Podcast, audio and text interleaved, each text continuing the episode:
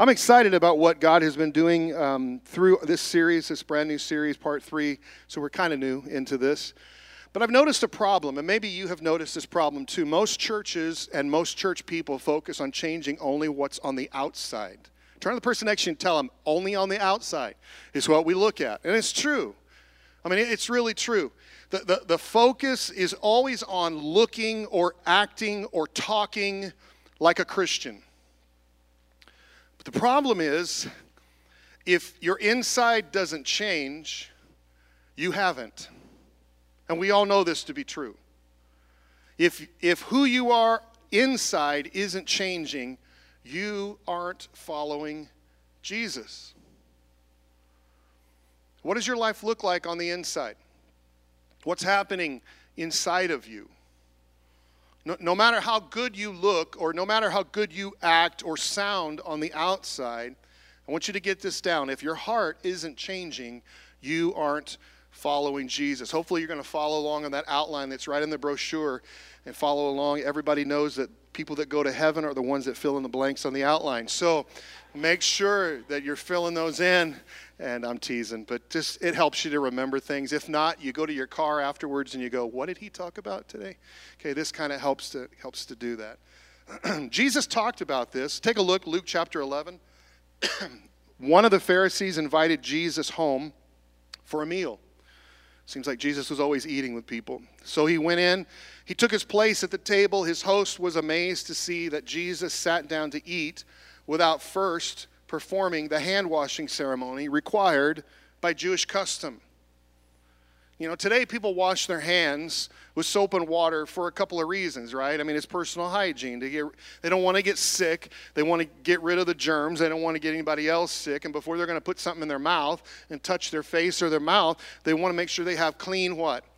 Hands, sure.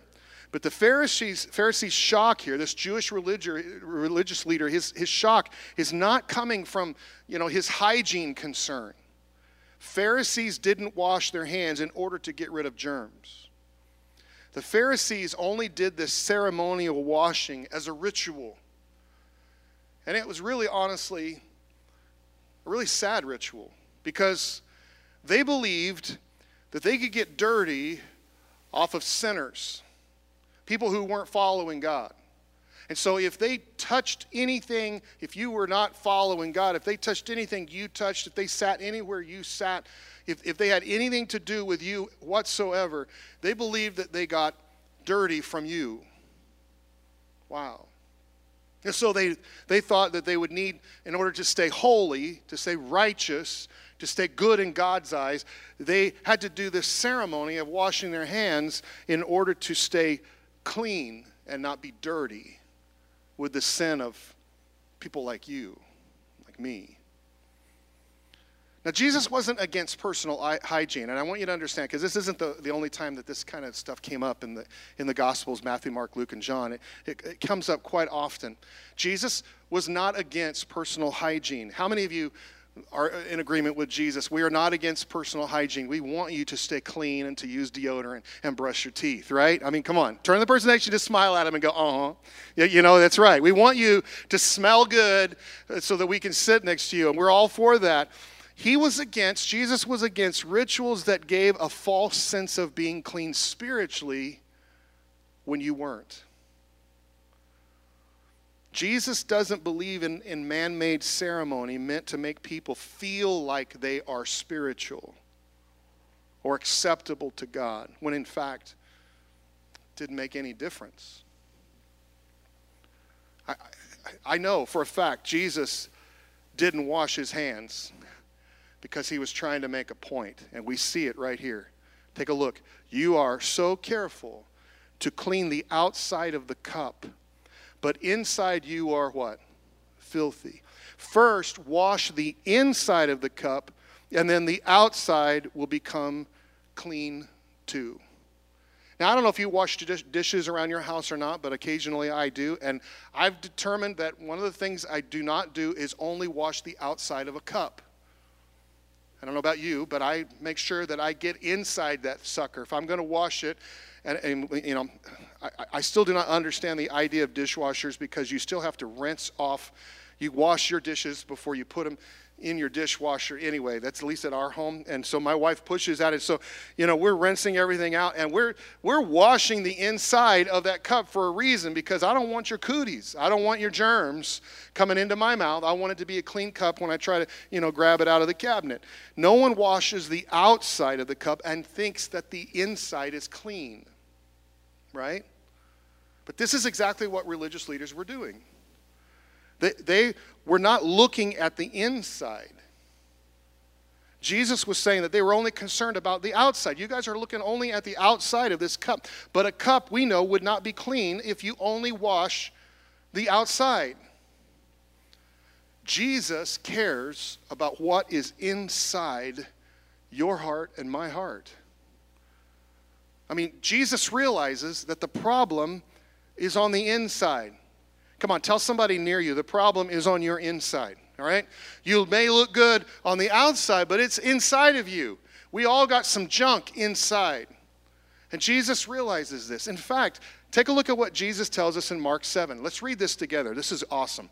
From within, out of a person's heart, let's back up and read that again. From where? Within, out of a person's heart come evil thoughts, sexual immorality, theft, murder, adultery, greed, wickedness, deceit, lustful desires, envy, slander, pride, and foolishness. All these things come from, uh, let's try that again. All these things come from within. They are what defile you. And all of us know that we have some of that inside of us. See, my problem, and I believe your problem as well, is internal, it's inside. In fact, get this down what happens on the outside of me is a symptom of what's going on inside of me. What happens on the outside shows what's on my inside. And that's why God isn't focused on my outside. Did you hear that? God isn't focused on my outside. Now, listen, I'm not saying that He's not looking or concerned about our outside. He's not focused on the outside. Yeah, sure. God wants my outside to change, my actions, my words. God wants, you know, what I do to match up with what I say I believe. If I'm a follower of Jesus, my lifestyle, my actions, my words should show it. If they don't, I am what everybody calls a hypocrite. You know what that is? That's a fake. It's a liar. God isn't focused, though, on my outside. Where does God want to work in my life? This is what you got to get down today. This is the main point right here. If you don't get anything else, you got to get this and you can go to sleep or whatever you want to do, play on your phone, whatever you want to do. God wants to work on my inside. God wants to work on my inside. That person that's sitting right next to you, just tell him that, would you? God wants to work on my inside. He does today. He really does. You know why? Because God knows that if there's ever going to be change in our life, it's got to penetrate our inside. He knows the only way we're going to change is by it happening on the inside. The Apostle Paul says this God is working in you, giving you the desire and the power to do what pleases him. That, that phrase catches me up front there. God is working in you, God is working in me. And I don't know about you, but I'm so glad for that because I'm fully aware that I have some things in my life that need to change. There's some things inside of me that need to change. I need to change on the inside. And how I know that is sometimes those things creep out. Anybody else like me in that? Sometimes those things creep out and, and they show a flash of something and I don't know if you've ever had this experience where you say something or you do something. Really, a lot of the times for me, it's I say something and I say it, and I almost have this out of body experience where the Holy Spirit just kind of pulls me back and goes, Whoa, what was that? I'm like, oh, I don't know. But it's scary. Do you ever do that? Or maybe you're driving along and somebody cuts you off and you just lose it and you scare yourself go, wow, why am I being so stressed all of a sudden? Why, why is this coming out of me? Hmm. God knows there's some things inside of me that need to change. And I think there's some things inside of you that need to change. I so relate to what the Apostle Paul writes about this struggle that he has. Now, keep in mind, Paul is a Jewish religious leader, former Jewish religious leader that came to faith in Jesus Christ. He had all of the degrees. Most researchers believe that he had the equivalent of two PhDs in religious studies. The dude was there. He could have easily been one of the Pharisees if he was not already. We're not really sure about that, but he he was there. And, and so he was one of these guys that was so hung up on cleaning your hands and keeping that ceremony and all of the traditions and customs and all of this religious ritual stuff. And look at what Paul admits to us in Romans 7. And I don't know about you, but when I read this, I feel like I'm reading my own journal. Look what he says, verse 15. I don't really understand myself. For I want to do what is right, but I don't do it. Instead, I do what is what I hate. I am not the one doing wrong. It is sin. Oh, wait, look at this phrase. It is sin living in me that does it. Don't miss that. It's inside of me. He says, I want to do what is right, but I can't. I want to do what is good, but I don't. I don't want to do what is wrong, but I do it anyway. I am not really the one doing wrong. It is sin, there it is again, living in me that does it. There is another power within me that is at work with my mind. This power makes me a slave to the sin that is still, what are those two words? Within me. Do you see what he's trying to say? He's saying, I got a problem inside of me. And it is affecting the way that I live. It's affecting the way that I talk. It's affecting the way that I relate to other people. It's affecting my life. Something is not right inside of me. I want to do the things that are good, the things that are right, the things that are following God, but I'm not doing that. I'm finding that I'm giving my control over to this thing that's inside of me the sin. And I'm so glad that Paul doesn't just leave it there. Because, I mean, we would go away depressed and discouraged and ready to end it all if we were there. Paul says there's a concept that we need to get. This is what he's sharing. He doesn't leave it there. Look what he says. Those who are dominated by the sinful nature, and that's what he's saying. We've got this sinful nature inside of us. Those who are dominated by sinful nature think only about sinful things, but those who are controlled by the Holy Spirit think about things that please the Spirit. So, letting your sinful nature control your mind leads to death. But letting the Spirit control your mind leads to life and peace. For the sinful nature is always hostile to God. That's why those who are still under the control of their sinful nature can never please God. I'm getting to it right here. Here it is. Paul says, But you are not controlled by your sinful nature. Remember, he's speaking to followers of Jesus. Look what he says. You are controlled by the Spirit if you have the Spirit of God living in you. Wow, that phrase. If you have the Spirit of God living in you. Everything changes if you have the Spirit of God living in you. You can have life and peace if you have the Spirit of God living in you. You don't have to be dominated by sin if you have the Spirit of God living in you. Paul says there's freedom if you have the Spirit of God living in you. And so it all makes sense it's exactly what Jesus said he would give us. Look, John 14, he's talking to his followers, and Jesus says, I will ask the Father, and he will give you another advocate who will never leave you. He is the Holy Spirit who leads into all truth. The world cannot receive him because it isn't looking for him and doesn't recognize him. But you know him because he lives with you now, and later he will be in you. In you. So, why is this so important? Why do I need the Holy Spirit in me?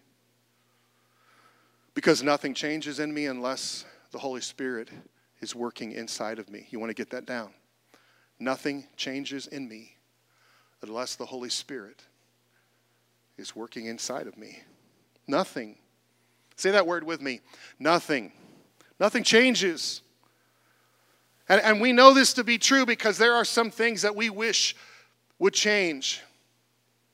I'm not going to ask you to raise your hand or admit anything or confess anything right here, but I wonder how many of us in this room, we have things that we have been dealing with for years habits and lifestyles and thought patterns, addictions, things that we've been dealing with for years. And they've never changed. And I don't care how much willpower you have. I don't care what you've decided to do. I don't care what kind of help you've got on the outside. Nothing is changing this. Friend, I'm telling you, it's the power of the Holy Spirit that can change that in your life. It's the power of the Holy Spirit that can set you free. It's the power of the Holy Spirit inside of you that can bring change inside of you that will affect every area of your life. And nothing Nothing changes in me unless the Holy Spirit is working inside of me. And so Jesus knew this. And that's why he said, I'm giving you the Holy Spirit to be inside of you, not just with you. In fact, one, at one point, Jesus says it's better. In John 16, he says it's better that I go away so that the Holy Spirit will come. Why is it better? Because Jesus was limited, He was just in one place. But the Holy Spirit is a Spirit of God. He can be inside of us, He can be with us every moment of every day, 24 7. Hmm. He knows, Jesus knows, that the only way we're going to change on the inside is for the Holy Spirit to begin working on the inside out of us, where we need it most. So, Friday, if you're on Instagram or Facebook, social media, you probably saw my post, but on Friday, July 6th, Dee Dee and I, my wife and I, we celebrated 35 years of our proposal day, where I asked her, Will you marry me? And she said, I still don't know why she said yes, but she said yes, right? She is my best friend. She's the one that I love to hang out with. She is my partner. I love her more than anyone on planet Earth. And yet, this week, on our date day, we, we, we, we call it that. Sometimes we just grab some time to be together, and it could be just a couple hours. It could be just running errands or whatever, and we just say, "This is a, let's go on a date." And it, it doesn't it doesn't have to be anything fancy. You know, it doesn't have to be, "Oh, we're going to go for a really nice dinner." No, just whatever. We're just we're hanging out, and on this particular date day, I, I saw something in me that I don't like. And it's been there a long time, and maybe you would relate to this maybe you got this going on in your life too. I don't know. I'm impatient. And um, sometimes my impatience causes my mouth to say harsh things. And so we were shopping at Target, and um, my wife my kids can attest to this. My wife just has a tendency, when she shops, it's it's, you know, for me, it's a mission. Do you know what I mean? I mean, you give me a list of three things and I'm on a mission and it's like, get out of my way. I got to go to the dog food, you know, kind of thing. And I got to grab dog food and I got to get milk and I got to get, get out of my way. You know, it's just a mission. I'm not there to look at anything else. I'm not going to peruse the shelves. I'm not going to wander into other departments if I don't have to go into those departments. It's just not me. But my wife is, is not like me. And you would think after being married 35 years, being with her 30 or 35, being married 34 years, with you would think that I would get that by now, right? You'd think that I would have come to this point where I would understand how she rolls. But on this day, this week, of all the weeks celebrating, you know, we have all these, our first kiss anniversary, and we have this anniversary of the I do, we call it, the, not the idea, the, the yes, I'll marry you anniversary. And we have all these little things that we do. And on this week of all the weeks, shopping at Target, she had got the dog food and I had got the dog food. I was carrying, she had the cart. I was a little frustrated that I was carrying the bag of dog food around the store, and I was really frustrated because I was looking for her. And she never answers her phone when she's shopping. It's always in her big purse and it's somewhere in the bottom. And so she doesn't even hear it. So she's somewhere in the store and I'm walking around. I had things on this side and I had this big bag of dog food and I'm walking through and it's I'm just beginning to get a little bit impatient. Anybody relate? Okay. And I find her in the greeting cards. It wasn't on the list. I don't even know why she was there. Later, she told me, Well, I don't know. I just, I like to look at the cards. I'm like, Do it on your own time. I don't know. I just, you know what I'm saying? It's just me. Okay. So I find her there. And I said to her, It's always this way. I didn't, I didn't say, It's always this way. I said, It's always this way with you. I can't ever find you in a store and I get frustrated. This is the tone, this is the volume.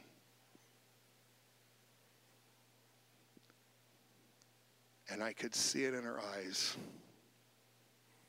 that it hurt. It's like, so what do you do? Times like that. You know what I did? I wish I could say that I just apologized on the spot and, you know, she forgave me and we went on with our day. No. The rest of the day was lame because I made it that way. It was awkward. And do you know that yesterday, this is not a good thing for a pastor to say, but on yesterday, having my quiet time with God. And God says, What are you doing here when your wife hasn't forgiven you?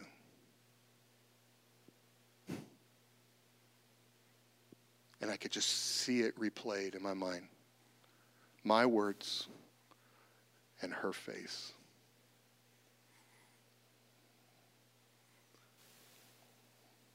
The, the one that I love more than anybody else was the recipient of something inside of me that needs to change and has needed to change for years.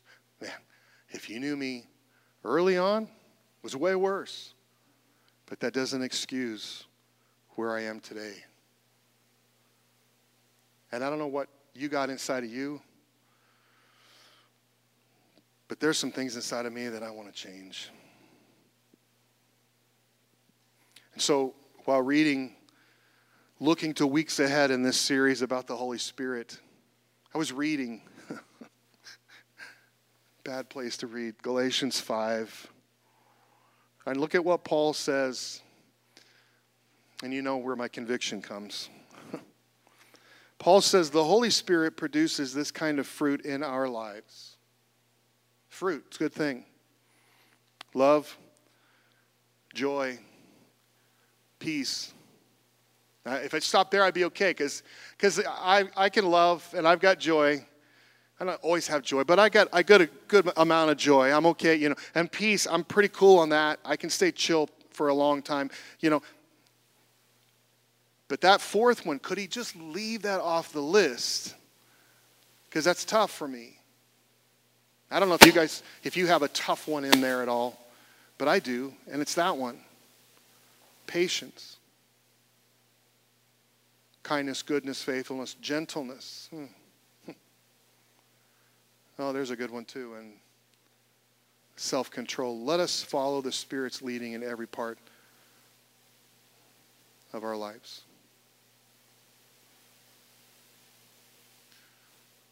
I need more of the fruit of the Holy Spirit in my life. Feel like this is like AA or something. Hi, my name is Bart. And I sometimes get angry and impatient. I, I need the fruit of the Spirit in my life, more of the fruit of the Spirit growing in my life. There's not enough of it. And that's why, man, that's why I'm so glad that the Apostle Paul writes a couple of other verses that I want to wrap off with today. Look at it. Paul says, God, who began the good work where? Within you, will continue his work until it is finally finished on the day when Jesus returns. I want you to get this down. God is not done with me. Come on, say it with me. God is not done with me. Turn to somebody and tell them that right now. God is not done with me. All right, pick another person, the person you didn't pick the first time. They're not second choice. Just go ahead and tell them, God is not done with me. He's not done with me. He really isn't. And I don't know about you, but that brings me great hope because I'm still in progress.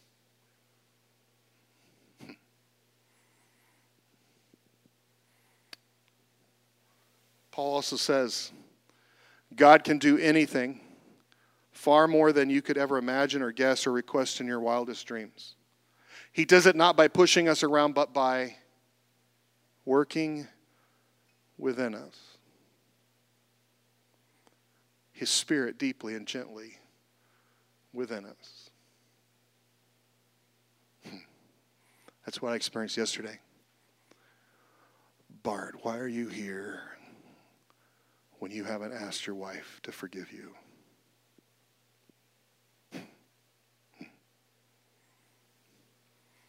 See, God is working inside of me through His Holy Spirit. Have you noticed that so many things in our world, in our culture, are called life changing? Diets, processes, procedures, relationships, makeovers, you name it. So many things are called life changing. While some of these things might make a difference on the outside, they don't have the power to really change who we are on the inside. Listen to me, don't pack it up yet. I'm not done. There is only one who can change us on the inside. Only one the Holy Spirit. He alone has the power to change me. The Holy Spirit is changing my life, and I'm so thankful for that. Because I don't like the things that I see that sometimes creep out in the middle of Target store.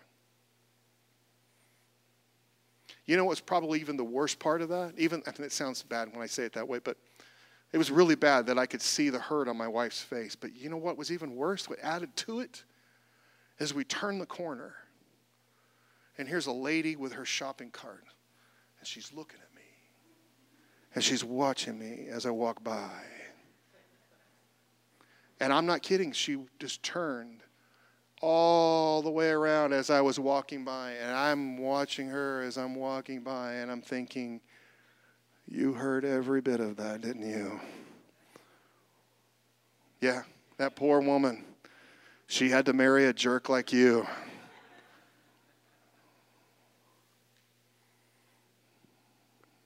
Aren't you glad that the Holy Spirit is still in process?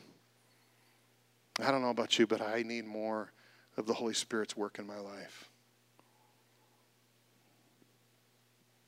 I think God speaks something to all of us today. Look at Ezekiel 36, going back to the Old Testament. Look at this. God says, I will take out your stony, stubborn heart and give you a tender, responsive heart. I will put my spirit in you so that you will follow me. I want that. A tender, responsive heart so that I can follow him. Would you bow your heads with me?